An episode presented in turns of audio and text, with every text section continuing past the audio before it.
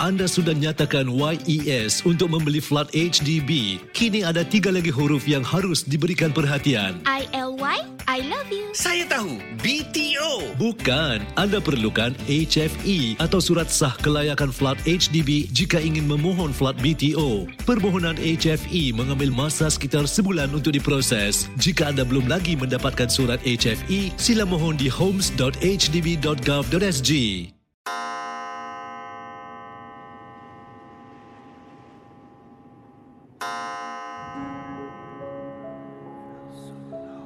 Selamat datang para pendengar Misteri Jam 12. Anda diundang bertemankan saya, Safwan Shah dan Adi Rahman setiap malam Isnin hingga Jumaat berdetik selepas 12 tengah malam. Kisah-kisah misteri anda akan kami kongsikan. Ingat, jangan terlalu taksub atau percaya dengan apa yang dikongsikan dalam gerun malam ini. Ia sekadar hiburan sahaja. Tiada siapa yang boleh mengesahkan kebenarannya. Jangan takut lawan.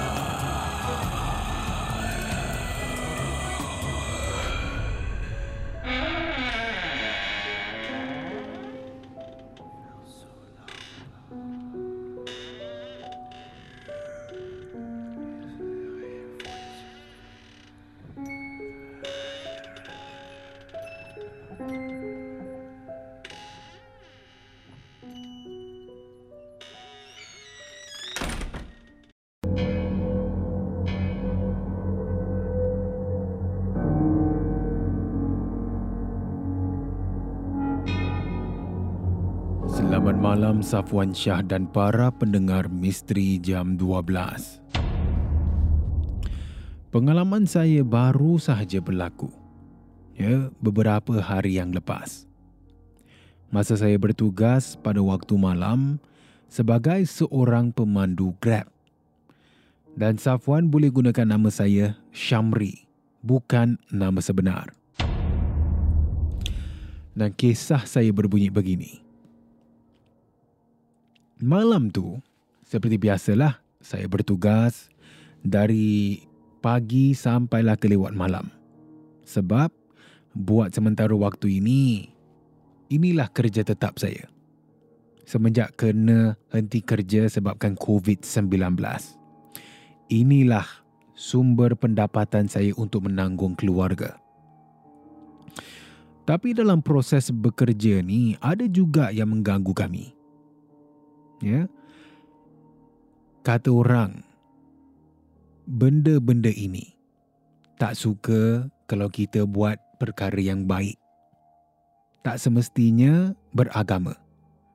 Ya benda-benda baik seperti mencari rezeki yang halal.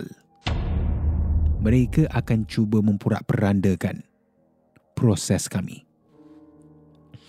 Jadi pada malam tu katanya Syamri apa yang berlaku, saya berada di satu lorong ni lah yang dipercayai lorong yang sangat berhantu di Singapura. Ya, bila detiknya pada waktu malam atau lebih tepat lagi, waktu senja, jarang sehingga tak ada orang pun yang berani berjalan di sana. Ya, dan untuk pengetahuan semua, lorong ini berdekatan dengan kawasan MRT. Uh, MRT tak tak perlulah saya sebut di sini ya. Dan uh, katanya Syamri dalam kiriman memang tak ada orang pun akan lalu di sana sebab katanya mereka yang pernah berjalan di sana kawasan tu rasa dia pada waktu malam lain sedikit. Terutama sekali kalau lalu sana seorang diri. Dan saya ni pada masa tu bukannya tak percaya. Namun terpaksa jalan ke sana sebab saya memandu ni mengikut panduan GPS. Ha, jadi bila saya sampai katanya Syamri, ya saya sampai dah hantar penumpang saya ni, pelanggan saya, saya pun gunakanlah GPS ni kan untuk cari jalan keluar. Jadi bila saya tengah cari jalan keluar ya sambil tu ikutlah panduan GPS ni para pendengar misteri jam 12 memang saya tak perasan. Oh maaf, memang saya perasan katanya Syamri. Tengok sekeliling ni satu batang hidung satu orang pun tak ada. Dan saya sedang memandu kenderaan saya ini. Jadi pada uh, pada awalnya masih okey lagi.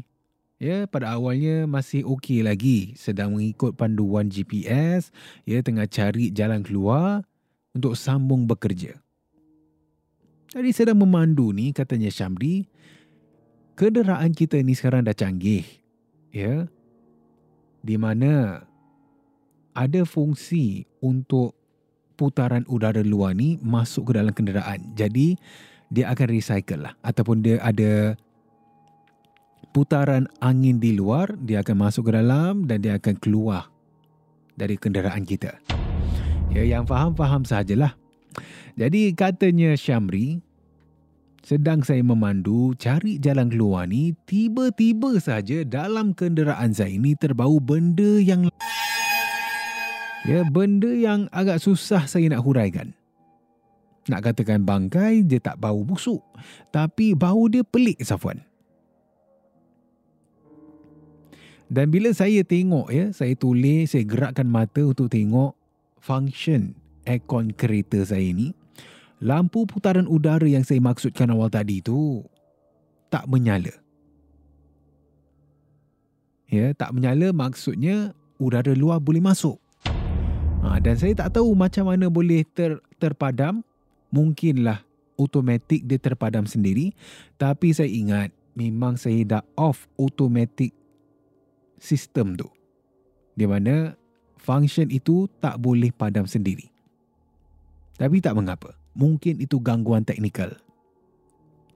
Jadi saya tak hiraukan nak teruskan perjalanan cari jalan keluar di lorong yang saya maksudkan ini jadi apa yang berlaku seterusnya tak tahulah kalau itu betul-betul yang saya nampak makhluk itu ataupun hanya sekadar permainan mata saya sahaja. Jadi sedang saya memandu kan, kawasan tu memang tak ada orang langsung. Ya, sambil tu mengharaplah dapat juga masuk notifikasi dalam uh, aplikasi Grab ini di mana saya harus pick up pelanggan.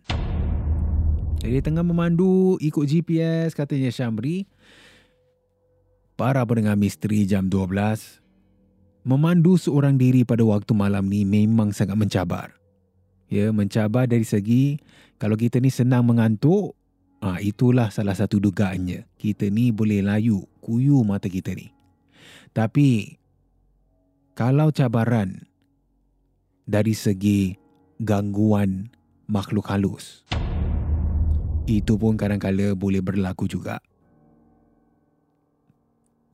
Seperti mana saya katakan, mereka ni suka ganggu orang yang mencari rezeki yang ikhlas.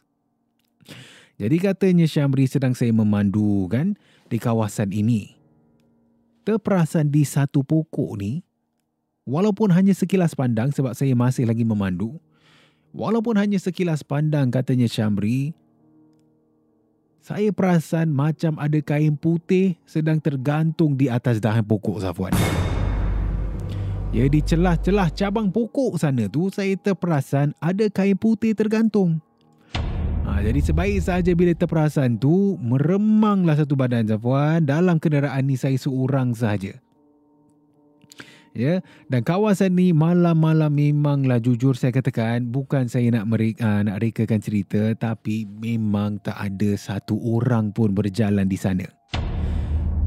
Dan kawasan tu rumah-rumah orang pun tak dekat mana pun. Ya. Jadi macam mana boleh ada kain tergantung di atas dahan pokok? Jadi malam tu memang saya bersyukur sangatlah katanya Syamri. Nasib baik masih memandu, masih bergerak lagi kenderaan saya ini. Tapi untuk pengetahuan semua, kawasan yang saya lalu ni Menurut artikel yang saya baca, di sana banyak ya, banyak yang kongsi pengalaman ada penampakan makhluk pocong.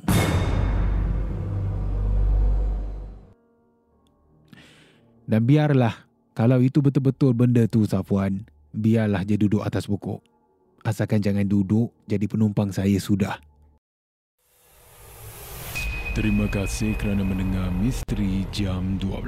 Terima kasih kerana rancangan satu jam ini jam 12. seperti mana yang selalu diingatkan. Jangan mudah percaya, jangan terikut-ikut dengan kisah yang diketengahkan dalam rancangan satu jam. Misteri Jam 12 Gerun Malam. Sehingga kita jumpa lagi di dalam satu lagi malam. Misteri jam 12 satu lagi malam. Gerun. Misteri jam 12 malam. Malam.